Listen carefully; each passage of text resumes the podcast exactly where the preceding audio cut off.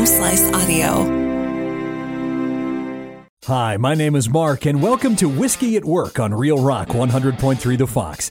Once a week, you'll learn interesting facts about whiskeys, bourbons, and scotches from all over the world and right here in South Dakota. So pour a dram and let's enjoy Whiskey at Work. Today's topic sealing is believing.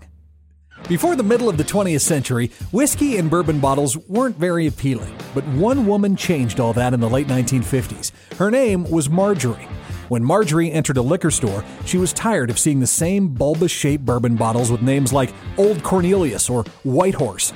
Marjorie knew as co founder of her own bourbon brand that hers would need to stand out. So she set up a drafting table in her basement and went to work. Marjorie liked the look of French cognac decanters and the wax that was used to seal the cork instead of industrial tape. But she wanted her wax seal to stand out more. So she fired up the deep fryer in her kitchen and played with different viscosities of wax and added different color pigments until she had exactly what she was looking for. She would then dip the curvy bottle into her wax invention and let the wax form bright red tendrils down the side. Next, she needed a name for her bourbon. One of Marjorie's hobbies when not creating her signature bottle was collecting fine pewter. Marjorie always made sure to search for the mark of the maker when she added to her pewter collection. And that's when it dawned on her.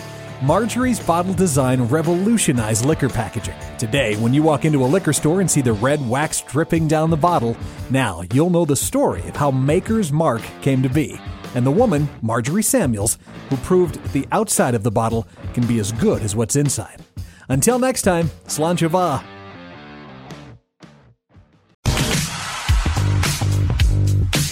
Thank you for listening to this episode of Whiskey at Work. I am the producer and host, Mark Houston, along with Rob Henry. Our shows are engineered by Chris Jaquist, and the video and audio editing is done by our own Russ Haddon. If you like what you hear, we would love a five star review wherever you rate your podcast and leave us a comment as well. It's Whiskey at Work on the Home Slice Audio Network.